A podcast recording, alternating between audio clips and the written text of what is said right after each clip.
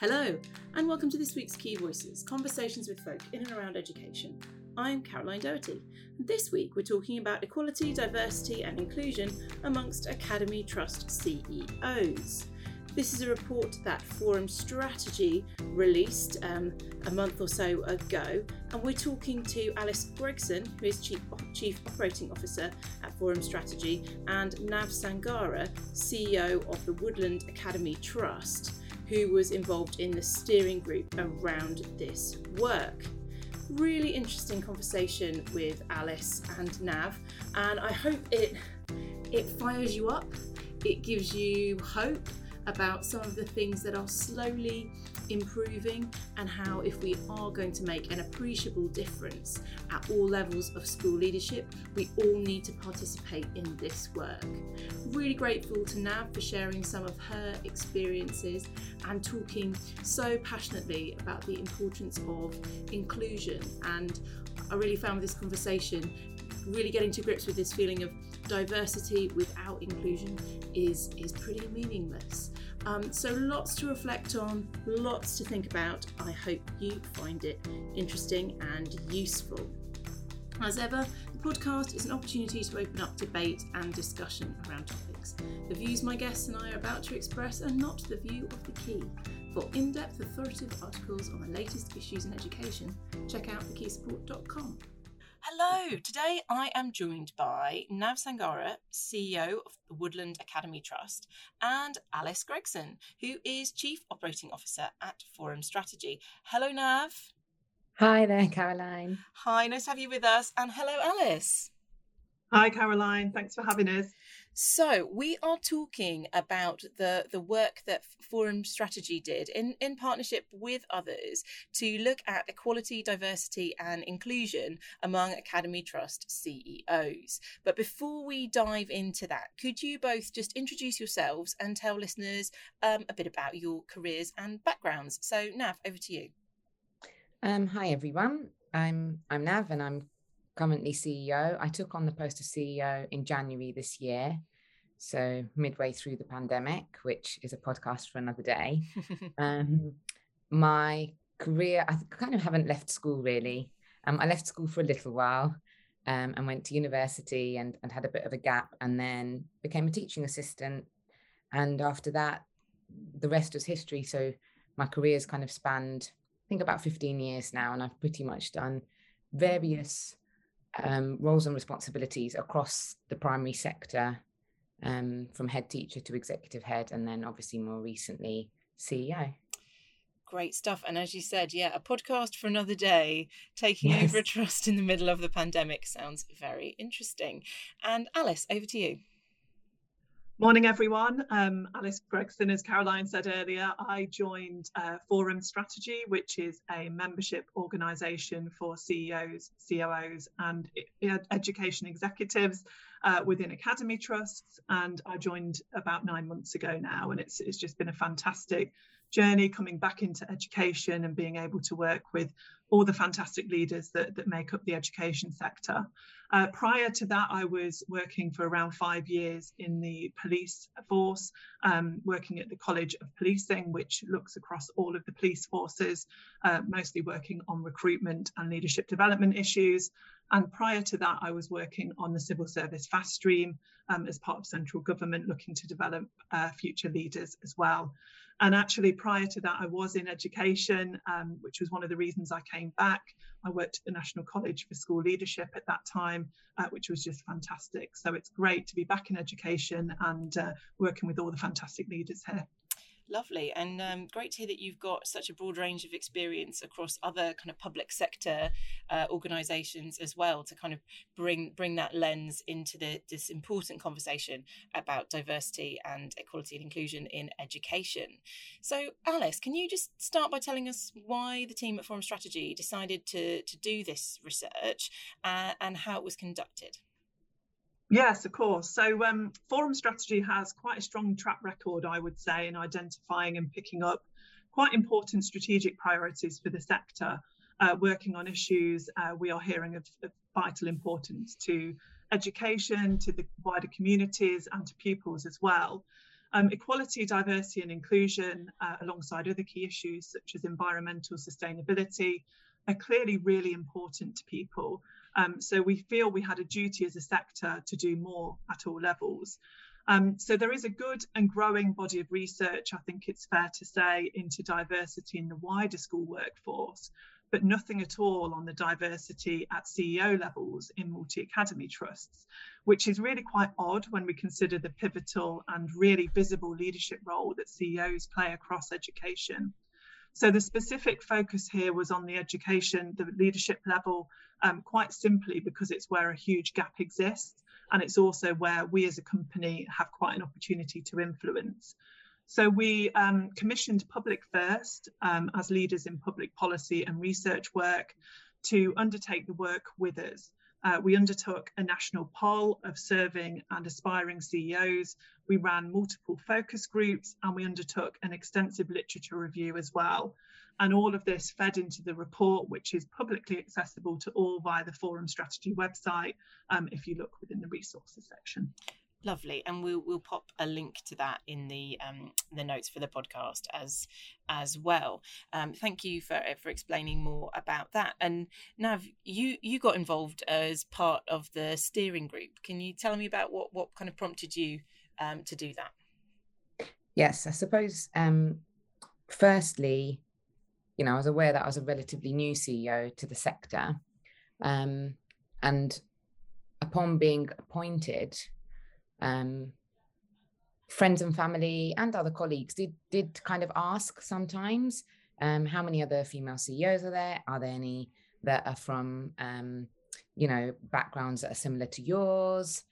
And I actually didn't know. And I remember trying to Google it a few times and got as far as kind of finding some national data on head teachers um, and school leaders, which I think is actually cited in the report that um, Alice cited but actually nothing on CEOs. And it did make me think actually, the role is so influential and potentially powerful in the impact it plays um, across communities. How comes there's nothing out there? So yeah, when Alice um, made contact with me, I was keen keen to be involved and just see see it as a kind of beginning piece of work, and also yeah, just I suppose representation is really important to me, and the fact that you couldn't even find the data just seemed, um, yeah, really kind of extraordinary. So I was glad that Forum Strategy were picking this up and wanted to begin some work on it, and and that they asked me to be involved.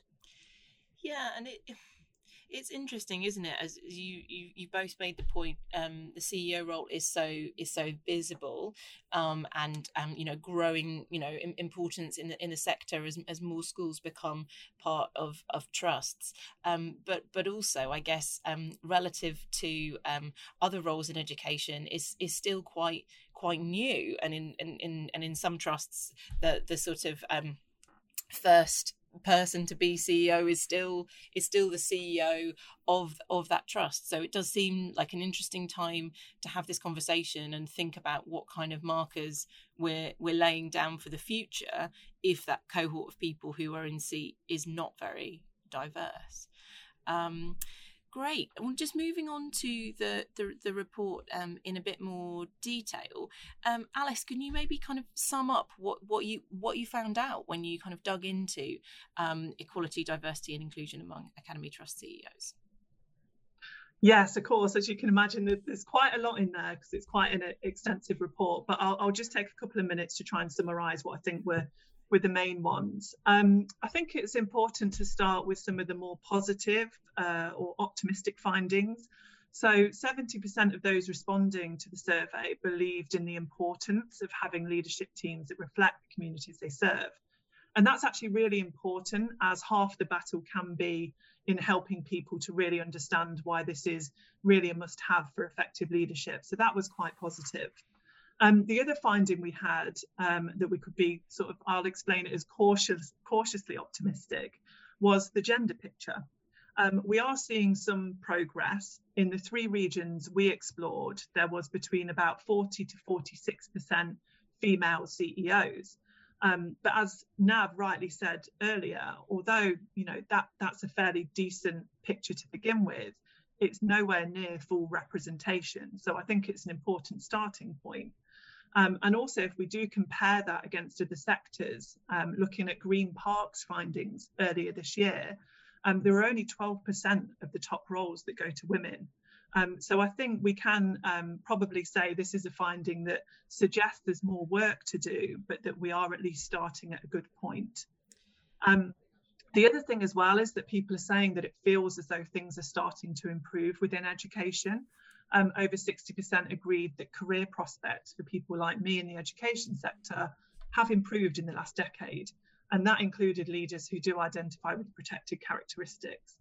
Um, so I think just important to start with something optimistic because sometimes when you do these things, it can be all about the things that are wrong without starting from, you know, a strong point of, of, of positivity. Um, I can go through some of the things as well, Caroline, that, that were more challenging.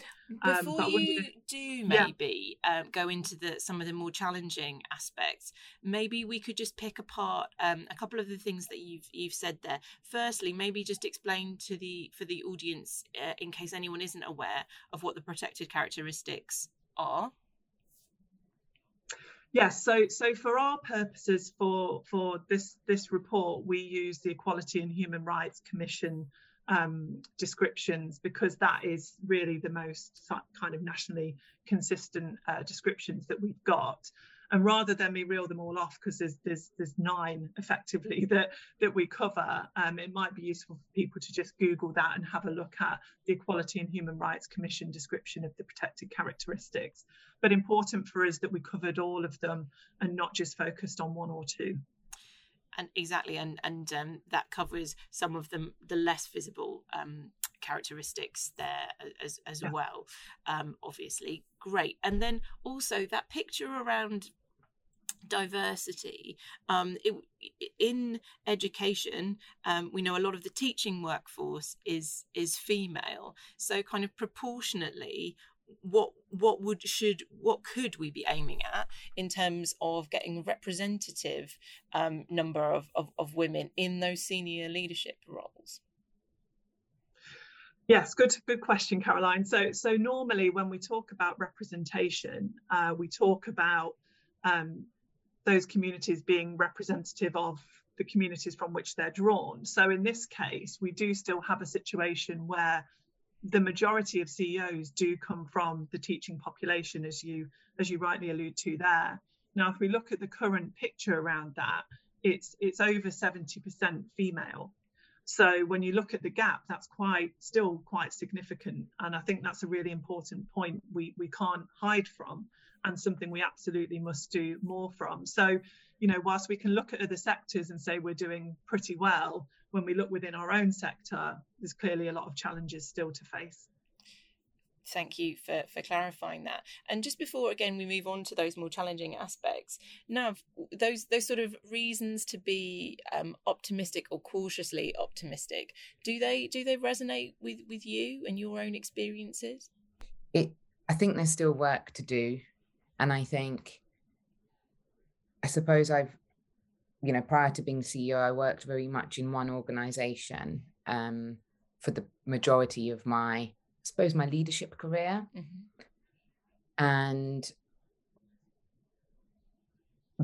I suppose being a leader in that in that context meant that I had quite a lot of influence on the leadership teams across the trust and the some of the recruitment processes and how we were nurturing and growing talent. So I think that was perhaps my experience and journey has been slightly different. When I look more widely, or even when you know, I remember my first head teacher conference that I went to, um, a national one, and it was in in Birmingham many years ago now, actually, probably 20, 2011, 2012, around that time. And I, rem- I remember walking into the room, and it's the first time it probably just struck me uh, there is nobody in this room that looks like me or that I feel it, it was really hard to navigate where I connect and that sense of belonging and how you, you know, how you find a place where you kind of fit. And I think that, that there's quite a lot um, of, of research around the inclusion and belonging aspect, which, which interests me also. Um, also, I suppose the other bit is the thinking about the leadership in terms of the boards, which we'll come on to as well. Because if you think about that, the boards are responsible for appointing the CEOs, that will often say quite a bit in terms of the culture, values, ethos um, from a board perspective and what they are looking for in terms of the leaders and the teachers and and who's serving those communities. So yeah, I think it's kind of still a very mixed picture, maybe dependent on where you are. But I suppose that's the whole point, isn't it? That actually at that level, as CEOs or as boards, it's having the self awareness to know not everybody is going to be or look like or come from the same places we have. And and actively being aware of that because if i kind of spend my spent my whole career just looking for people that had my experience then that wouldn't help um, the communities that i was serving on the you know on the flip side. So it's kind of having a really um, strong understanding of the communities you're serving and then looking at if there are issues with any of you know um, gender or female leaders not applying for posts or you know whatever the the issue might be knowing what the issue is in your organization and then actively taking action. And i still think there's quite a bit to do but as alice said it's important to kind of recognize particularly the gender trend. It, it looks as though it's improving. Mm. great great stuff. And um, so alice maybe you could move on to some of the more challenging findings in the report yeah sure and, and i think the other thing just just building really on what nav said is is that you know we're not sugarcoating i think what's going on. I just think sometimes you know you've got to acknowledge where progress is starting to be made but i still definitely hear everything um, that nav said and, and some of those experiences resonate with me as well you know i've, I've felt those things mm. not just in education but other sectors like policing you know when you walk into a room and it's all you know similar looking people and, and you wonder where you belong so i think really, really important to, to listen to that side of things as well. Um, so some of the more challenging aspects that we um, identified through the report is that really people are feeling as though education as a sector doesn't feel very diverse. Um, over 50% of the CEOs and aspiring CEOs uh, disagreed that education, uh, the education sector is an equal playing field for people like me and 57% of the respondents agreed that there were still barriers in place to progression. Um, and that clearly shows that there's much more work that needs to be done to change this experience for people. Um, another couple of interesting findings highlighting where some further work should be done. 65% of those who responded uh, confirmed that they have an equality, diversity, and inclusion strategy in place. But that leaves 35% who don't have one or were unsure as to whether they had one. So I suppose the question is, how are they measuring their success or their challenges on this? Um, so whilst it's great to hear a large proportion have the strategy in place, we do have to wonder why that 35% don't. Um, and how are they measuring their progress? Um, and how are they holding themselves to account? And how is the community holding them to account on this as well? And then the final thing just just to mention because i think this is quite an interesting one to draw out is that people people generally found uh, the description of diversity much easier than describing how inclusivity feels. Um, and I think this is a really interesting point to talk about because actually you could argue that whilst you can bring through diversity, if you don't have inclusivity in place, you're going to struggle to retain those people. Um, and so you lose them out the back door, as it were. Um, so I think this is a really important thing to explore more in future. Um, and it also links, of course, to all the debates we have in education about creating a positive culture, not just for the pupils, but for the staff who work in the schools and trusts as well.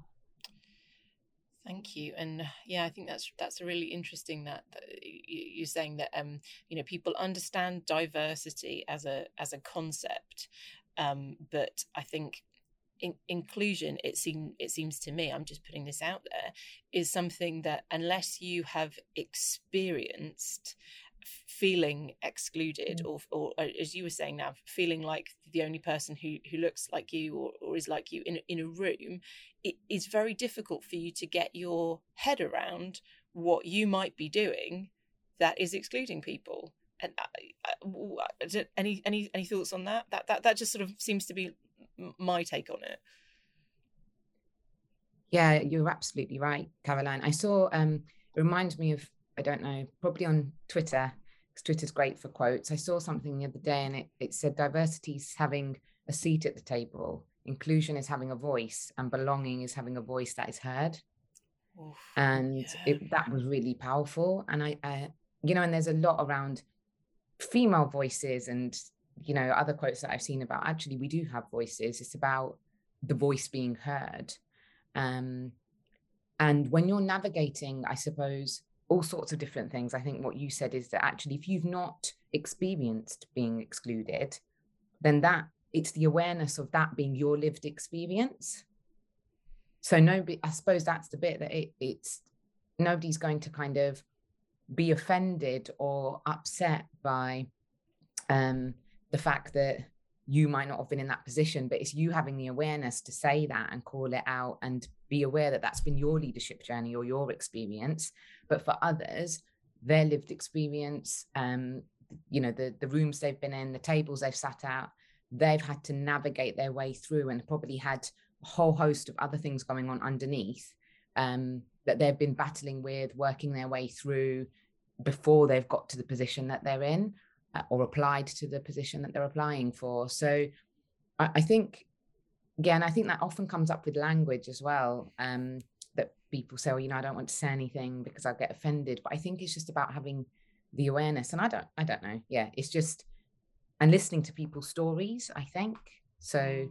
like you said, you know, if, if you've not experienced or if you have experienced what it's like to feel like making sure that that story is shared widely because there might be somebody else across the organization that's feeling the same way um, and that is something when i speak to kind of i suppose leaders coming through or when i've had the privilege of speaking at other events about leadership journeys and, and the stories behind it, that there is something that's always kind of at the end, if people want to come and talk to me, there is something definitely about how have you found your own, how have you found your own voice in this space? How are you just still yourself? But you've got to that position because we we don't understand how that so something about authenticity and the inclusiveness to feel that I can bring my whole self to work. It's not a um, professional side of me and then everything else the other bit of of nav is closed off although i wouldn't say it's that straightforward and easy and that's what i often say to them that actually it's taken years of me working on it and i still probably do it to some respect but now i know i've got a responsibility to model it to others so it probably looks quite easy that oh she she's just herself or she knows who she is as a person a leader she's from London, she's got this, that, and the other. She, you know, but actually, when when she talks, it she's kind of navigated that really well. But there's a lot that's gone on underneath that, and but I think that's why it's then really important that we have podcasts like this, pieces of work like what Forum Strategy are doing, because it is as much as it's system level.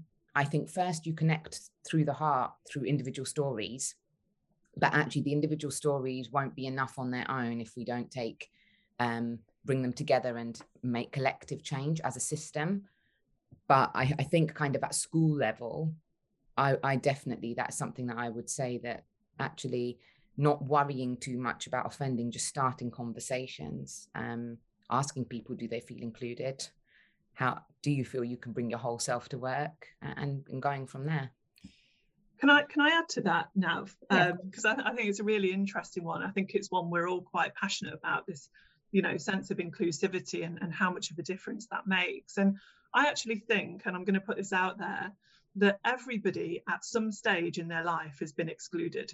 You know, whatever your background, whatever you know your experiences, most people have been excluded. It's whether that's happened really often or whether that's something that's happened in your you know really distant past so I think some of the key to this is getting people to put themselves back in those shoes mm. and saying, you know, how you felt 10 years ago when you were excluded when this thing happened is how people are actually feeling now when they walk into a meeting, when they go for a job, or whatever that might be. I think the way to get people to really connect with all of this, which is so important, is by tapping into personal experiences, as you've said. Mm yeah no exactly and i think what's what's interesting and i used to work in corporate social responsibility and a lot of the time we were making you know a very real business case for diversity to people and for me if we go back to that analogy of the table so you might have tick done your diversity strategy or whatever or feel like you've gotten a, a wide group of stakeholders together with their different viewpoints but if those people around the table don't have, as you were saying, Nav, a voice to mm express what they're that they're thinking, and your end product is not the sum of their diverse experience, it it won't be as good and you know you won't get the value there. So you're kind of doing half half of the piece and and not getting the the the, the, tr- the true value of that diverse experience if people don't feel comfortable and and don't feel in- included. Um yeah and and and just just kind of coming back to that to that language point it really did come across in the research that this is that this is a barrier and it, it you know it, and it does seem like a, you know something that needs to be overcome that that people who haven't ex- maybe haven't experienced discrimination or exclusion kind of go oh i don't you know i don't want to say the wrong thing and if i use that term everyone will think i'm racist or wrong or you know i don't, I don't and so i'll just leave it and you know and i won't say anything um, which is not the way that we're going to solve this problem. But what can we what can we do what can we do to sort of get over this language barrier? Yeah, I don't think there's. I think it's like um, with a lot of things. Sometimes you see things on the media that these people have been offended by this, and I don't know how much of it actually is always truly accurate. Um, I think through actually even having just an, a conversation in your organization about okay even if you don't even know the language or what the right language is, creating a safe space, creating a safe psychological space for everybody in your organization to have those open conversations, it has to be the first step because people saying nothing or you know stake key stakeholders that are, are kind of working with the community day to day saying nothing because of fear of saying the wrong thing is actually worse in my opinion than saying something and I, you know and the fact that you've even got that awareness of i don't want to say the wrong thing means that actually generally people are very understanding and forgiving and won't necessarily be offended. I sometimes people ask me oh what do you want to be called? I don't really mind. Just call me nav. Um you can say bame you can say this. You, there was something in the report about that oh you know now um that leaders maybe don't like to be called bame and it's probably an individual thing. I think actually for me personally i'd much rather just have a conversation and even just someone to, to say oh how do you identify? or like how would you describe yourself? and then you know j- just so that you can build up that rapport and make it comfortable to, to speak about any language and then maybe as an organization deciding what that language means for you. So if you are whatever the you know what what is your um, definition of diversity? What is your definition of um, equality, what is your definition of BAME? What does that mean? What does that look like? If, if it's um, various protected characteristics, what are they? That you've got to have the conversation in the first place to be able to overcome the barrier of the language. Otherwise, everybody's just going to sit there silently and we're not going to get anywhere. Um, and things like this, I think, are great for it. Just, I suppose, you know, if there's people out there listening thinking, oh, yeah, that's you know, I don't want to say anything because then I, have said, or, or that people might have had experiences where they've said something and then offended somebody. But again, if things are coming from a place of compassion and open mindedness and wanting to learn and grow and self awareness, people are also can be very forgiving as well. That that's my personal viewpoint. Not everybody will feel that way, and but there isn't one definition.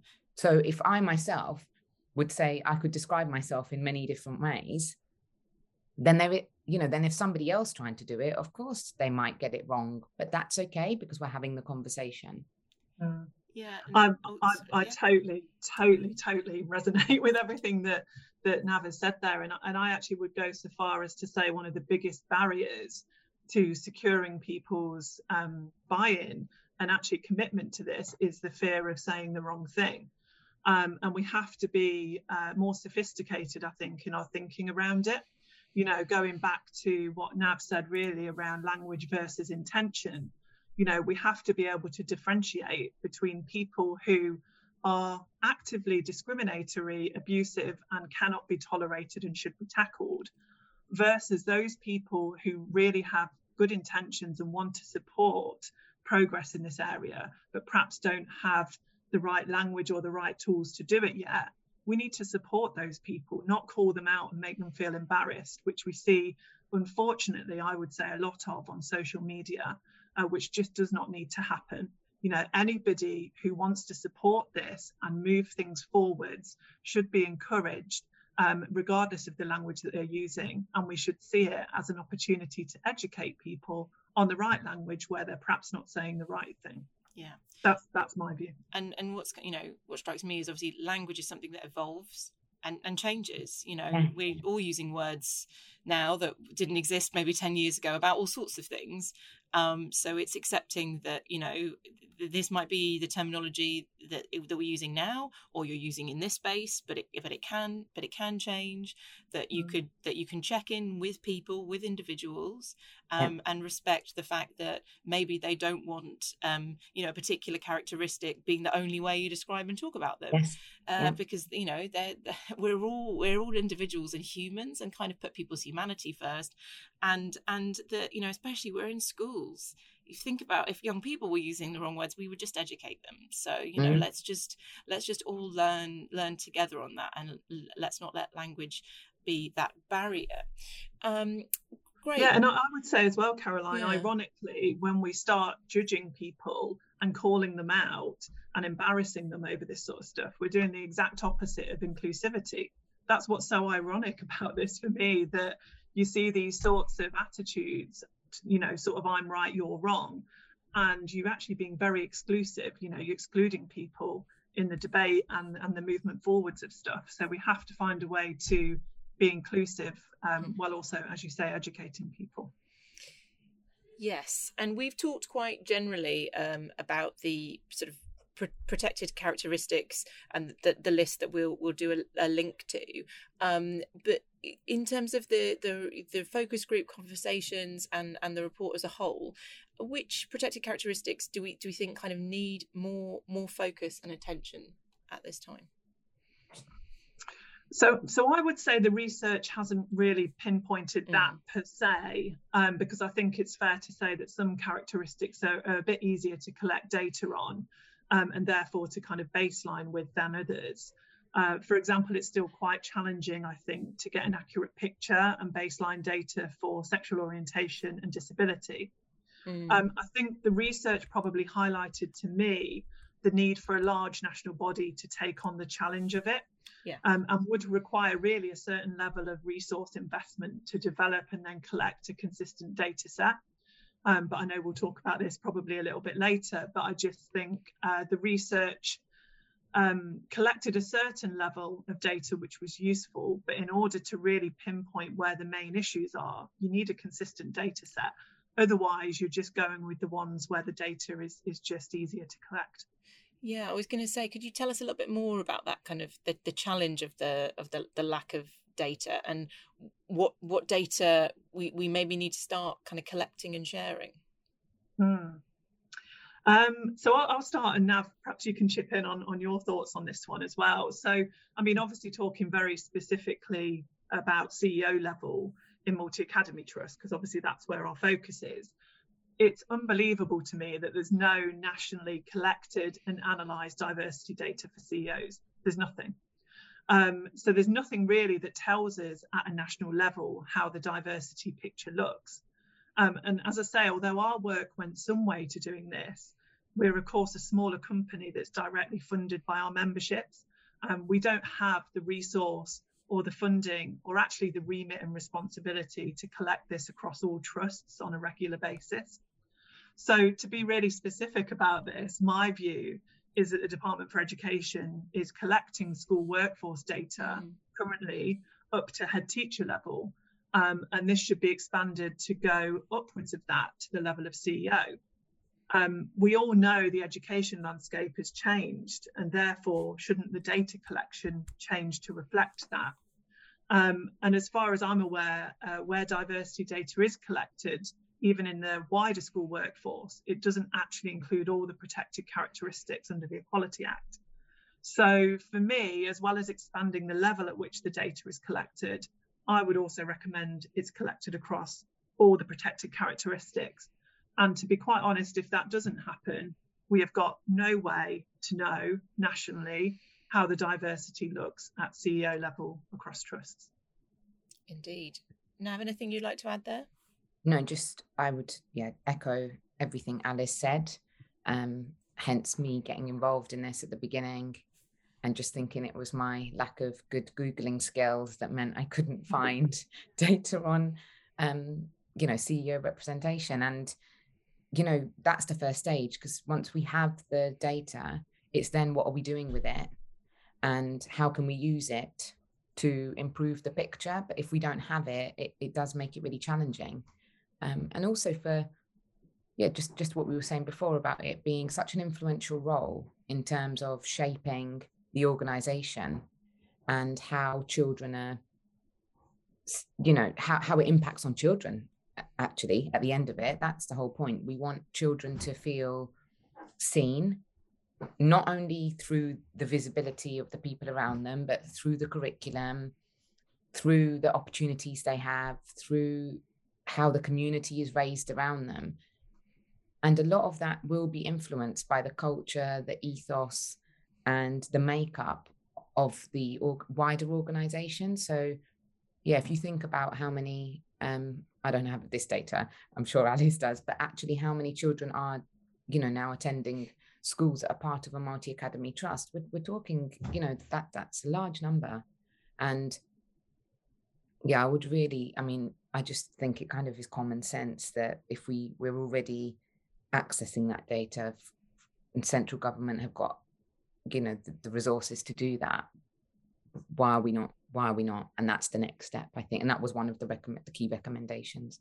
Mm-hmm. yeah definitely. And it yeah it really um gives you that sense that um you know if you, if this is something that you're prioritizing um, or or you know investing in like we do need to have that that data to understand progress and obviously this is this this piece of work has been really useful um, start point um, but you know as you as you really clearly identified we do need that data to go further. And moving on to some of the kind of recommendations or, or potential solutions identified in, in in the report or any others you'd like to propose how can we move the dial more quickly on some of these issues across the system?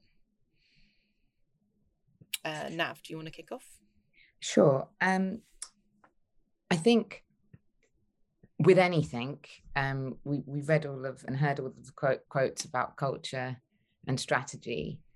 You know, it's that lived culture and the environment in the organization that will make the biggest difference. So, actually, you know, what Alice referred to earlier about um, you know, ensuring it's a strategic priority in in organizations and it's everybody's responsibility. But i suppose if you are in the position of ceo or on the board making sure that you're highlighting the importance by having it as a strategic priority even if you're just at the beginning of that journey and it's got to span the next few years there's no race around getting everything done and not feeling overwhelmed about that.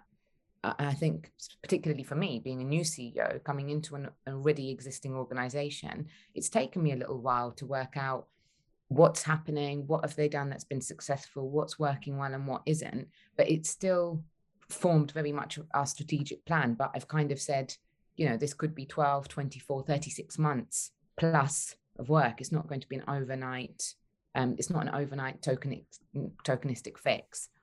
I think um, the board I've mentioned before, the importance of trust boards in thinking about actually the recruitment processes that that you know for CEO and others, but also policies and really looking at policies, not just policies on equality, diversity, um, and inclusion, but looking at what that looks like across all of your other policies. So, you know, an example, a key example being something like curriculum. because actually in the curriculum implementation or how you embed curriculum across your schools how does this fit into that and how is it integral? It, it can't just sit in one policy separately and then we tick everything off like you mentioned earlier and, and that piece of work's done. So i think um, that for me was very much key. And i suppose finally one of the things wider things that came through the focus groups i think was actually the entry into teaching and the diversity at that point. Because yeah it'd be really interesting to even look at the data um, and, and comparatively. So being an Asian British female CEO compared to how many Asian British females are coming into teaching versus how many head teachers there are, what proportionately is it all is it looking like? Because that will then start telling us um, a bit more of a deeper um, analysis and, and a bit of a deeper picture about what's going on here. And I think one of the things that was coming out of the focus groups was very much that there's still not as many teachers coming into the system. But then we do need to look at okay, so the ones that are, I suppose, how many of those then do make it onto leadership positions, and w- what are the challenges there? But that was something that we that came up, I think, in um, the focus groups I was in, and in some of the other ones as well. Um, and thinking about recruitment, how are we targeting universities before people apply to to get into teaching or postgraduate? What do our panels look like? Is there a diversity of lived experience there? So, yeah, lots of kind of, there was lots of recommendations. I've just found it, you know, it's kind of can be quite overwhelming then about how much there is to do, but really pleased that we've got something like this that gives everybody a starting point to shape okay for my organization what what's in my locus of control which bits can i influence while maybe we have to wait for the system or others to catch up yeah and i think what's really interesting there as well is is um as you're saying uh the board board is so pivotally Im- important there and also that it is not just those those those policies or things where you immediately think oh diversity um, element to it. Um, you know particularly the kind of you know, as you say, curriculum, uh, the full suite of kind of employment um, and HR related policies where, you know, un- unthinkingly um, people may feel disadvantaged or excluded by by some of those. So, yeah, I think, and as you've said, um, this is not work that can be done overnight. Um, and and and sometimes, and, and also given given the context we've been in with a lot of more immediate um, strategic priorities and, and and COVID and all of these other things, the important thing is that that you start and you have a plan. Um, Absolutely. Yeah, great. And and Alice, is there anything you'd like to, to add there about about um, uh, potential uh, recommendations and solutions?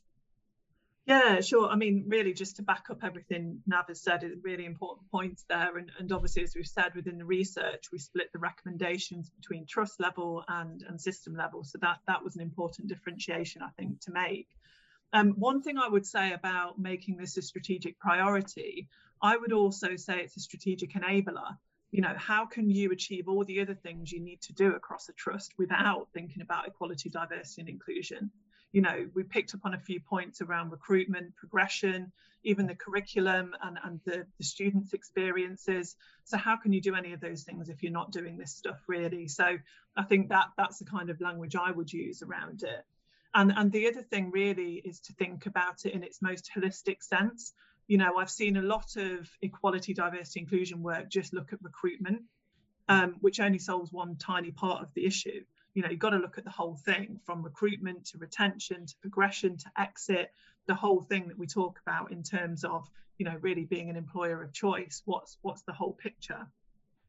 And then the other couple of things i would just mention is um, don't flip between doing it and not doing it. That that's what you see a lot of with this kind of work and i think is what stops real progression you know you make some progress with it and then something else comes along and takes priority and then you come back to it two years later you know and you're starting from scratch again. It has to be something that's continual um, and that you're constantly building on i think and, and it has to kind of stay there over time for it to be really successful.